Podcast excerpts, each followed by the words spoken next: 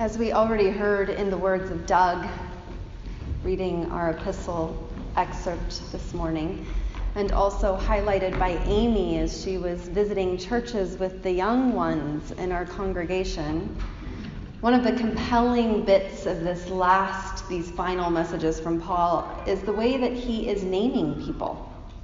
Their actual names here.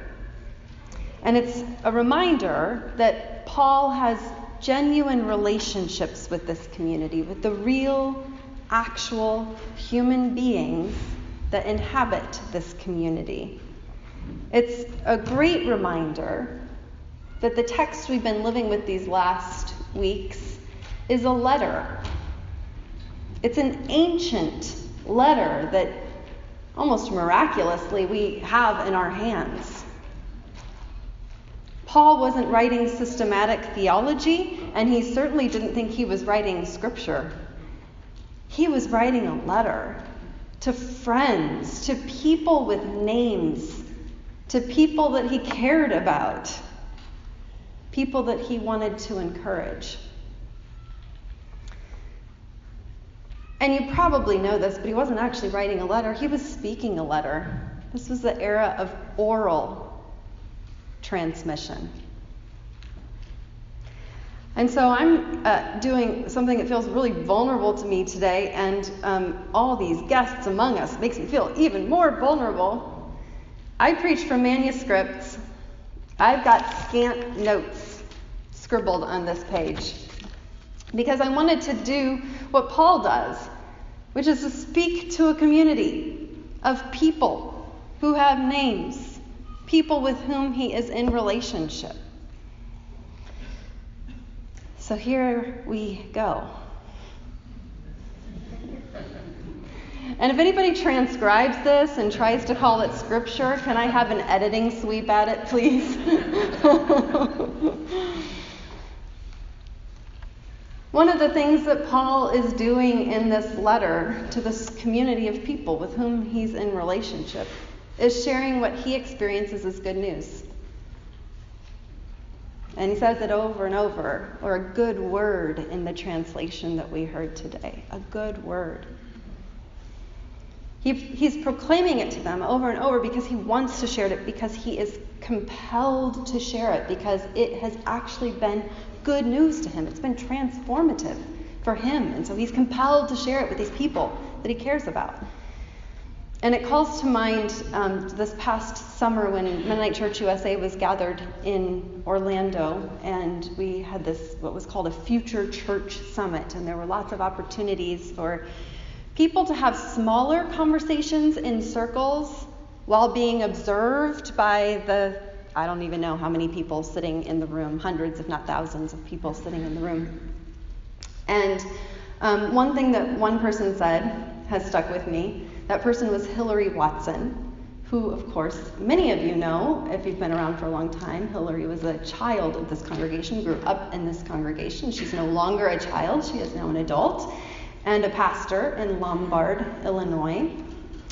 And Hillary shared, sort of confessionally um, up front, she said, You know, when I think about my life, I have to recognize that I have converted more people to vegetarianism than to Jesus. Because vegetarianism is something that is a good word in her life. It is something that has been good news for her and transformative for her, and something about which she is compelled to share. I doubt she set out to convert anybody, like, I'm going to make this person a vegetarianism, but she just couldn't help but share the joy of what it meant to her and her life. And so, one of the reasons that's echoed in me ever since the summer is because I wonder what, if anything, have I converted people to in my life? Not because I set out to convert them, but because the joy and the passion just spilled forth from me. A good news in my life, a good word that I couldn't help but share. I don't know. I don't know the answer to that question. One of the things that Paul shares as part of his good news is the resurrection of Jesus. It's what we hear in this section of the letter, the end of the letter. But really, more specifically, he's talking about the appearances of Jesus. In fact, he says appearance. He appeared to this person, then he appeared to that person, then he appeared to this group of people. He six times in a row there's appearance of Jesus. And in one of those instances, it's more than 500 people. And in another of those instances, it's the apostles, so at least a dozen or more. So somehow, this is good news for Paul that he's compelled to share that Jesus appeared. And I think what that means is that Jesus was somehow real, experienced as real and alive and transformative for him and his community. And so this was a piece of good news that he was compelled to share. Jesus is alive among us. I'm seeing Jesus all around.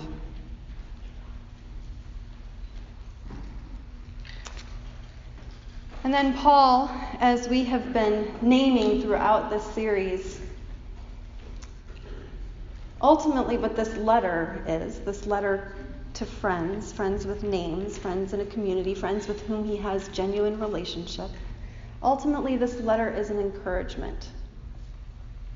He wants to encourage them in their life together as a community. Maybe he's encouraging them to think about what is the good news in your life and what good news are you compelled to share out of joy and out of passion.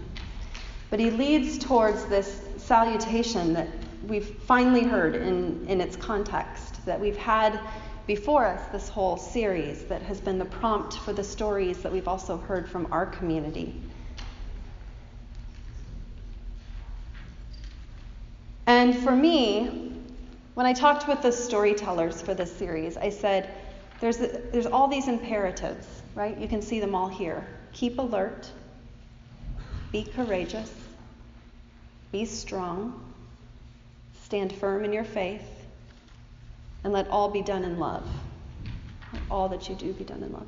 And I encourage storytellers to maybe reflect on one of those imperatives that was particularly resonating for them or around which they had a story. And the one that has been sort of bopping around in my heart and mind most I think, for this series is Let All You Do Be Done in Love. Um, it's, um, that's the one that I've been noodling on in my own life. And then, as I have been ruminating this week in preparation for sharing this letter with you, this oral letter with you, I found myself drawn to keep alert. So, good people of Seattle Mennonite Church. Keep alert. Keep alert for appearances of Jesus in your life and in your world. Where do you experience Jesus alive, if at all? In whom do you experience the presence of Christ? Keep alert, people. Keep alert for what is good news in your life. What is the good word that is transformative and inspiring for you? And keep alert for opportunities to share that good news. Good news ought to be shared. Lord knows we need more of it in this world.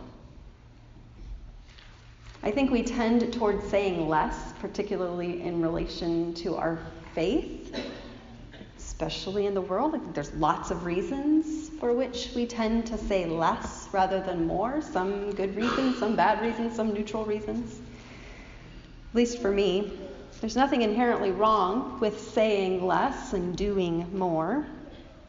But I'm also, um, I'm toying with a challenge that I'm feeling to say more, to challenge, challenge myself to say more about whatever it is that is good news, that is a good word in my life.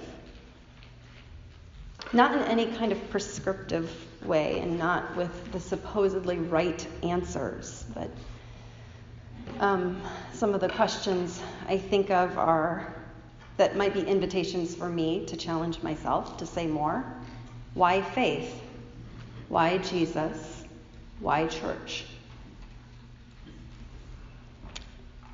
Why faith? Uh, and my answer may change from day to day. I'm sure probably yours would as well.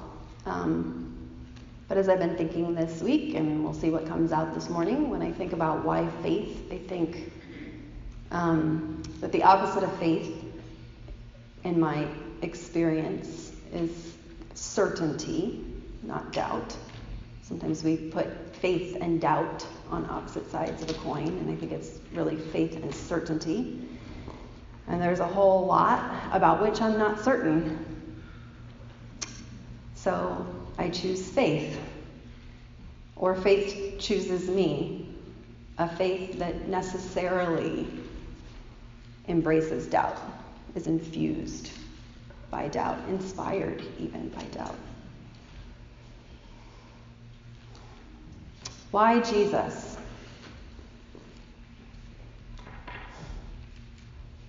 Well, it's not Jesus picked out of a vacuum. Jesus is part of my spiritual inheritance.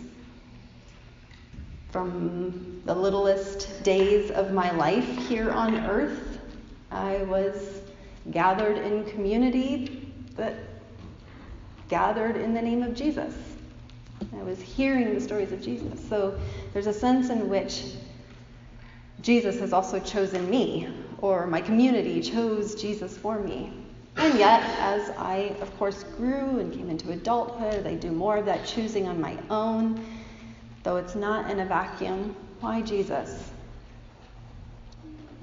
I think what I would say this morning is that um, it's that Jesus' words and the stories about Jesus, the life of Jesus that is borne witness to in the Gospels, still just bounces around in my head and heart a whole lot. There's a lot there that uh, challenges me and inspires me and um, gives me something to chew on, something to wrestle with. Uh, it, these words and these stories reveal to me um, a path that I want to be on. And also, I think of community with whom I want to gather. And that leads, I guess, then to why church. Um, why church? Well, because of all y'all. That's why church. It's pretty simple, actually. Um, and I think that those times when I feel most ambivalent about or ready to ditch faith and or Jesus, that it's, um, it's you all who provide the entrance ramp back. It's you all who often speak the word that I need to hear. Um, to be called back to my truer, more grounded, more centered self. Also, singing. We're at Y Church singing for sure. I can't do that at home on my own nearly as well as we do it here together. And community support. The way that I observe it happening outside of myself and the way I get to be involved in it, the walking alongside one another in times of crisis um, and struggle.